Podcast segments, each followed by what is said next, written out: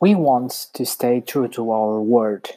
Imagine you are lying on the beach, enjoying a well-deserved day off. It's a hot day, and you long for a refreshing dip in the water.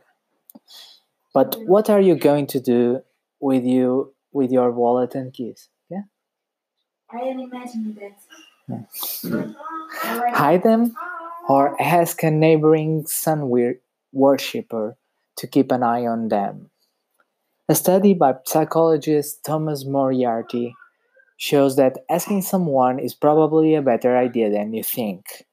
His results showed that in general, when people on the beach witnessed a staged theft of a radio from a neighboring tower, only 20% reacts. But if the owner of the towel had asked people to please watch my things, 95% of their neighbors became near vigilantes, even chasing down the thief and forcefully grabbing back the radio. Why? Quite simply, we humans have a strong desire for consistency. We wish our actions to be consistent with what we have said. As the study showed, this drive is so strong that it even seems to trump concerns for our own personal safety. This desire for consistency stems mainly from the fact that it makes life easier. We don't need to decide how to respond to each situation we encounter if we can simply be consistent with our earlier decision. This kind of automation helps us navigate our complex world. But what dictates consistency? The answer is simple: commitments. Research shows that once we commit to something with words or actions, we wish to be consistent with that commitment. And the public commitment is the most powerful driver of all. For example, after the Korean War, Chinese interrogators got American prisoners of war to collaborate using this tactic. First, they asked them to make very small concessions, such as writing and singing innocuous statements like "America is not perfect." But then, when these statements were read publicly across the prison camp, the prisoner was often labeled a collaborator by his compatriots. Astonishingly, the prisoner then started to see himself as a collaborator as well, consequently becoming more helpful to the Chinese interrogators. He effectively adjusted his self-image to be consistent with what he had written down before, and having the commitment in writing was also an important element in this process. There is something inescapably powerful about written words signed by oneself. The widely known foot-in-the-door sales technique takes advantage of how even small commitments affect our self-image. The first goal of salespeople is to get prospects to make a small purchase that is not even intended to make a profit. Rather, it constitutes a small commitment that changes the prospect's own perception into one of a customer, making them much more amenable to the larger deal down the line. So the next time a salesperson asks you to buy something, no matter how inexpensive, be careful. The harder we have to work to get something, the more we value it. From tribes in Africa to college fraternities in the United States, when a new member is being inducted into a group, initiation rituals commonly involve pain and degradation, sometimes even death. And efforts to curb the brutal practices always meet with dogged resistance. But why is that? Quite simply, the groups engaging in these rituals know that if people go through a lot of trouble to attain something, they tend to value it more. The effort needed to achieve membership makes the members more committed to the group. But interestingly, groups like college fraternities have also resisted efforts to transform their initiations into some form of community service, like changing bedpans at hospitals.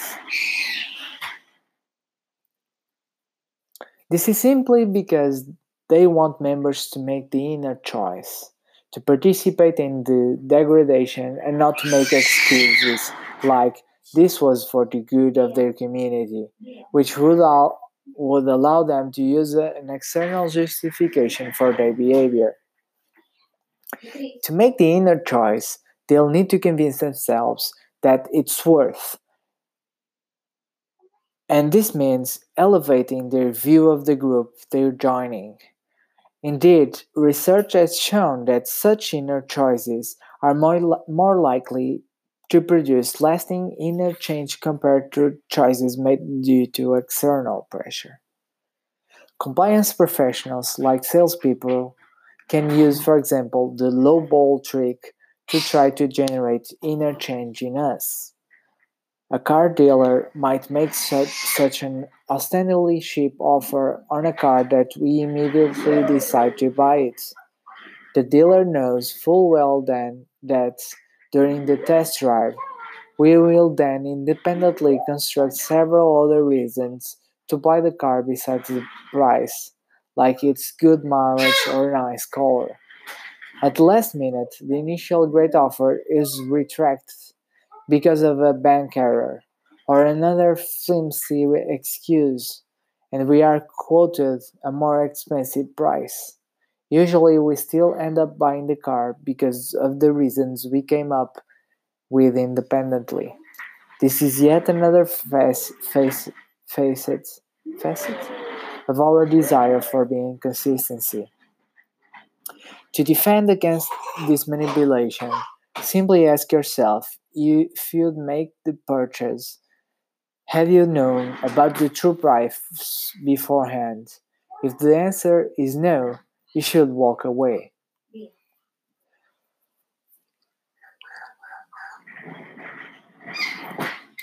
When uncertain, we look for social proof. Have you ever wondered why sitcoms often have laugh tracks?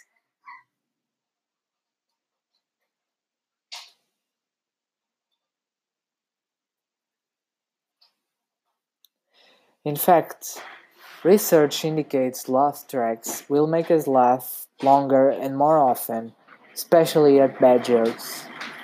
This is due to the principle of social proof, which states that we often decide what the correct course of action is by looking to others' behavior. In the case of laugh track, even artificial laughter helps convince us that others consider the jokes funny, meaning we probably should too. This dynamic is also used by church ushers who salt collection baskets with a few bills before the service to make it seem like everyone is making donations. And it's why companies often advertise products with the lines like best-selling or fastest-growing. It makes customers feel like others are buying the products too. Social proof becomes a particularly powerful influence when we face uncertainty. Consider the famous case of Kitty Genovese, who was stabbed to death outside her apartment building in New York in 1964. Some neighbors heard the young woman's cry for help, but no one intervened or called the police. The media soon reported that the neighbors had been ca- careless and completely unconcerned about their neighbor, sparking outrage. Later, it was discovered that some individual neighbors had yelled out of their windows or called the police, but still, the case is studied as a perfect example of bystander inaction, where people are less likely to help a victim in an emergency if other people are present. Psychologists speculate that this bystander effect is mostly due to two factors. First, when many people are involved, it diminishes the personal responsibility felt by each participant. Maybe someone else will call the police. Second, it's often hard to identify a real emergency, especially in urban environments. Does the man sitting by the street need medical attention, or has he just had too much to drink? Is the scream from a murder victim or someone watching a thrilling football game? This kind of uncertainty drives people to look to others' behaviors for guidance.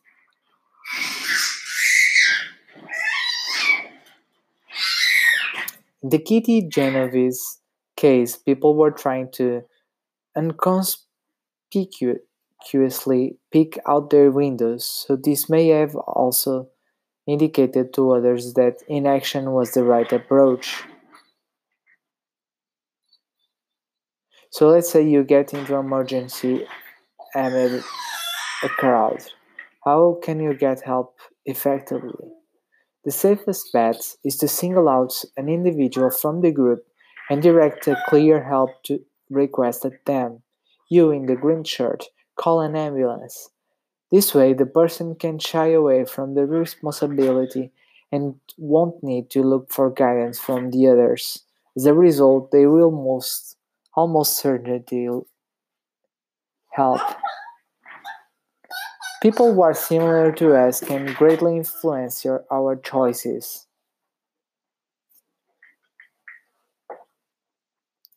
As we have seen, people tend to look for others for guidance as to how to behave. And this tendency is strongest when the person observed is similar to ourselves, an effect that can be seen in how susceptible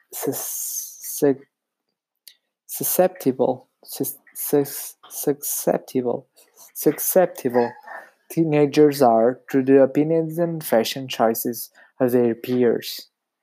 Our tendency to emulate others also produces a rather grim statistic.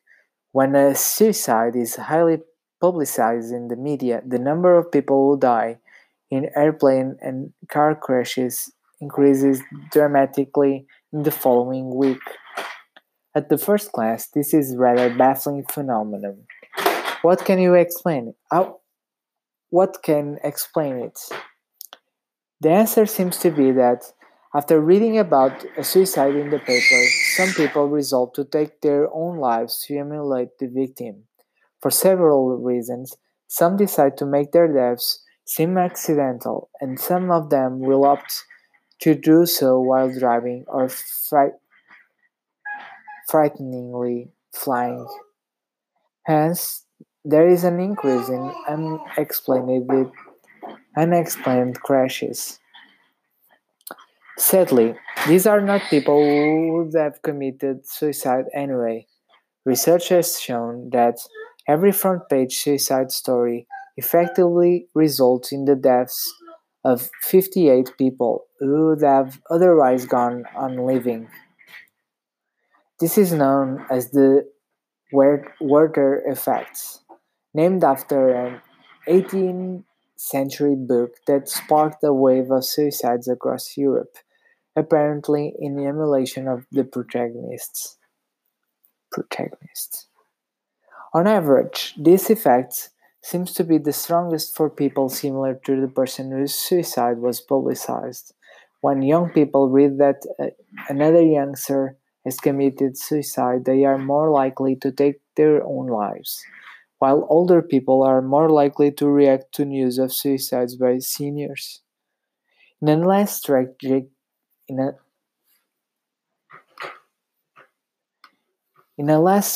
tragic setting, this dynamic is also why marketeers often use advertisings featuring mostly fake interviews with regular people on the street who endorse a product. Ordinary people comprise the largest potential market for any product, and they value an endorsement by a person who seems similar to themselves. To avoid falling for this trap, make a conscious decision to be alert for such counterfeit social proof.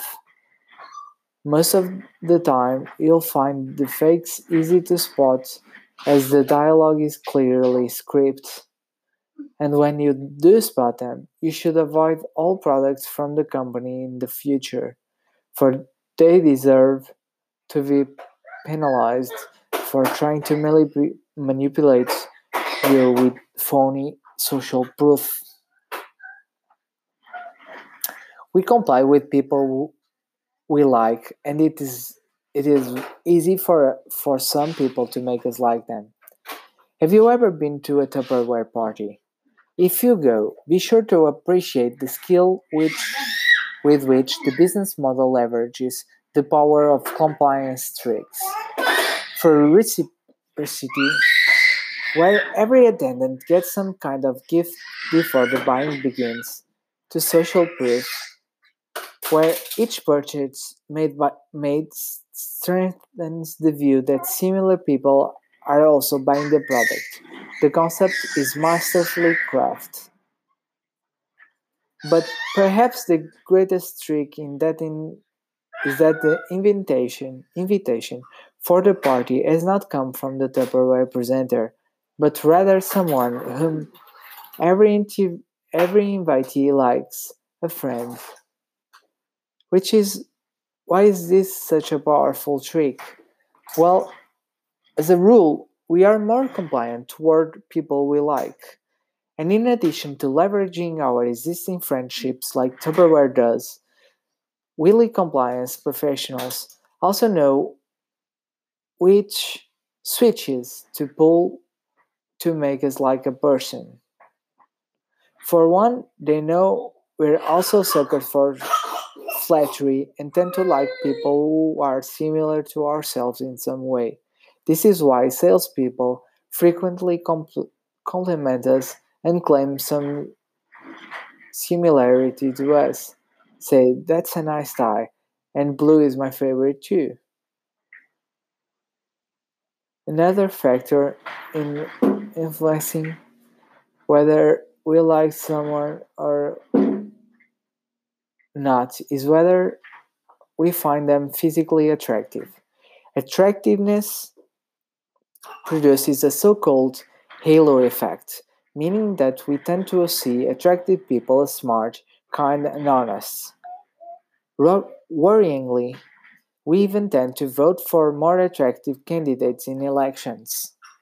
Yet, another especially powerful factor in liking someone is cooperating for some shared goal, or seeing them as on the same team. The infamous good cop, bad cop interrogation method employs this factor to great effect. After a suspect is verbally abused by the bad cop, the kind and understanding good cop stands up for the suspect, seeming like a friend and trusted confidant, and thus often eliciting a confession. Finally, the things we associate with people are central to their likability. Whether, for example, we have gotten death threats for accurately predicting poor weather simply because they are associated with it. On the other hand, if we hear about something while eating delicious food, we tend to associate the matter in question with the positive feelings elicited by the food. To protect ourselves against likability manipulation, a good step is to ask ourselves whether we have come to like someone or something unusually strongly in a short time. If so, this could be due to some form of manipulation, and alarm bells should ring to cheio de sono. Ainda bem que estou a ler em voz alta, senão já tinha parado. Ainda bem que estou a ler em voz alta, senão já tinha adormecido. We obey authorities without question, and mere symbols of authority can already win our compliance. From birth, we are taught to always obey figures of authority, be they teachers, doctors, or police officers. Unfortunately, this tendency to comply with authority is so ingrained and powerful that we don't bother to think or challenge perceived authority figures before obeying to them. Renowned psychologist Stanley Milgram conducted a study in the 1960s showing that volunteers would administer potentially...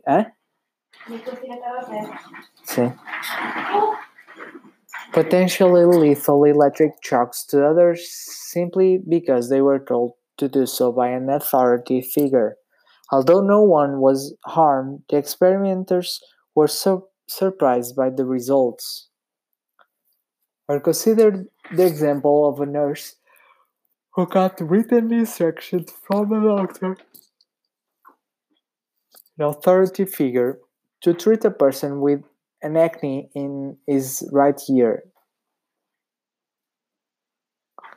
Administered the medicine in her ear. She proceeded to put the drops in the patient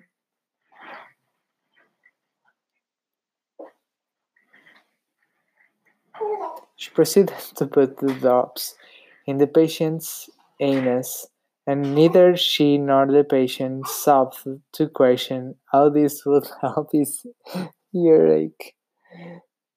That's because authority negates independent thinking.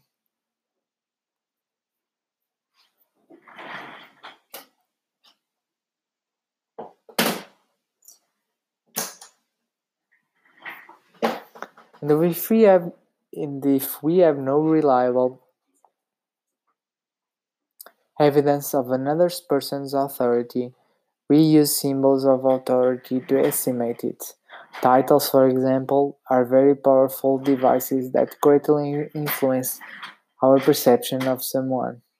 Faced with, say, a professor, we not only become automatically more respectful in accepting of their opinions, but studies show that we also tend to see them as a physically taller. Clothes and props are also powerful authority symbols. In Milgram's experiment, it was the authority figure's white lab coat and clipboard that convinced the participants they should obey them and torture their fellow test subjects. And con artists exploit the power of these symbols to their extent by donning uniforms, suits, and even priests' robes if need be.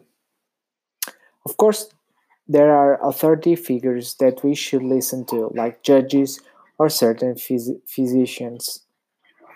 But how can we avoid people who abuse our deeply ingrained inclination to obey authority?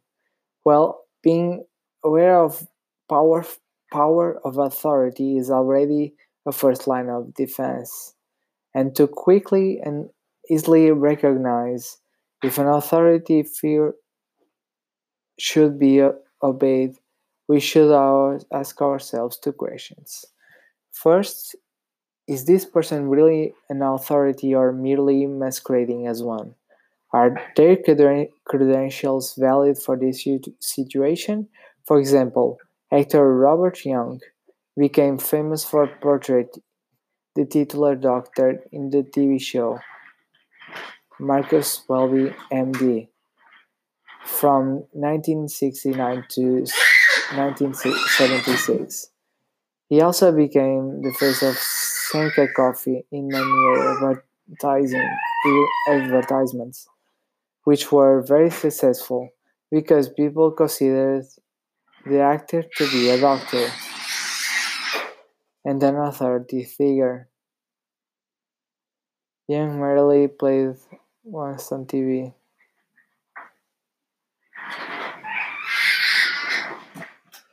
Here, simply asking if his credentials were valid for recommending Santa Coffee would ever revealed him as a false authority.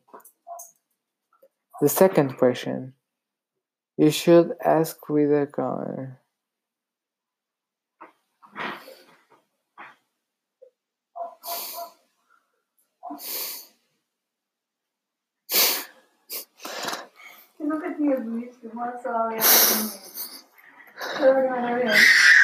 The second question you should ask when confronted with an apparent authority figure is, how honest can we expect this authority to be in his situation? Do they have our or their best interests at heart? A waiter, for example, may be an expert on the wine list at a restaurant, but also stands to gain from recommending more for expensive wines. So there we have it, the methods experts use to influence. Knowing these six fundamental principles of persuasion, reciprocation, scarcity, consistency, social proof, liking, and authority, will hopefully help you protecting yourself against them.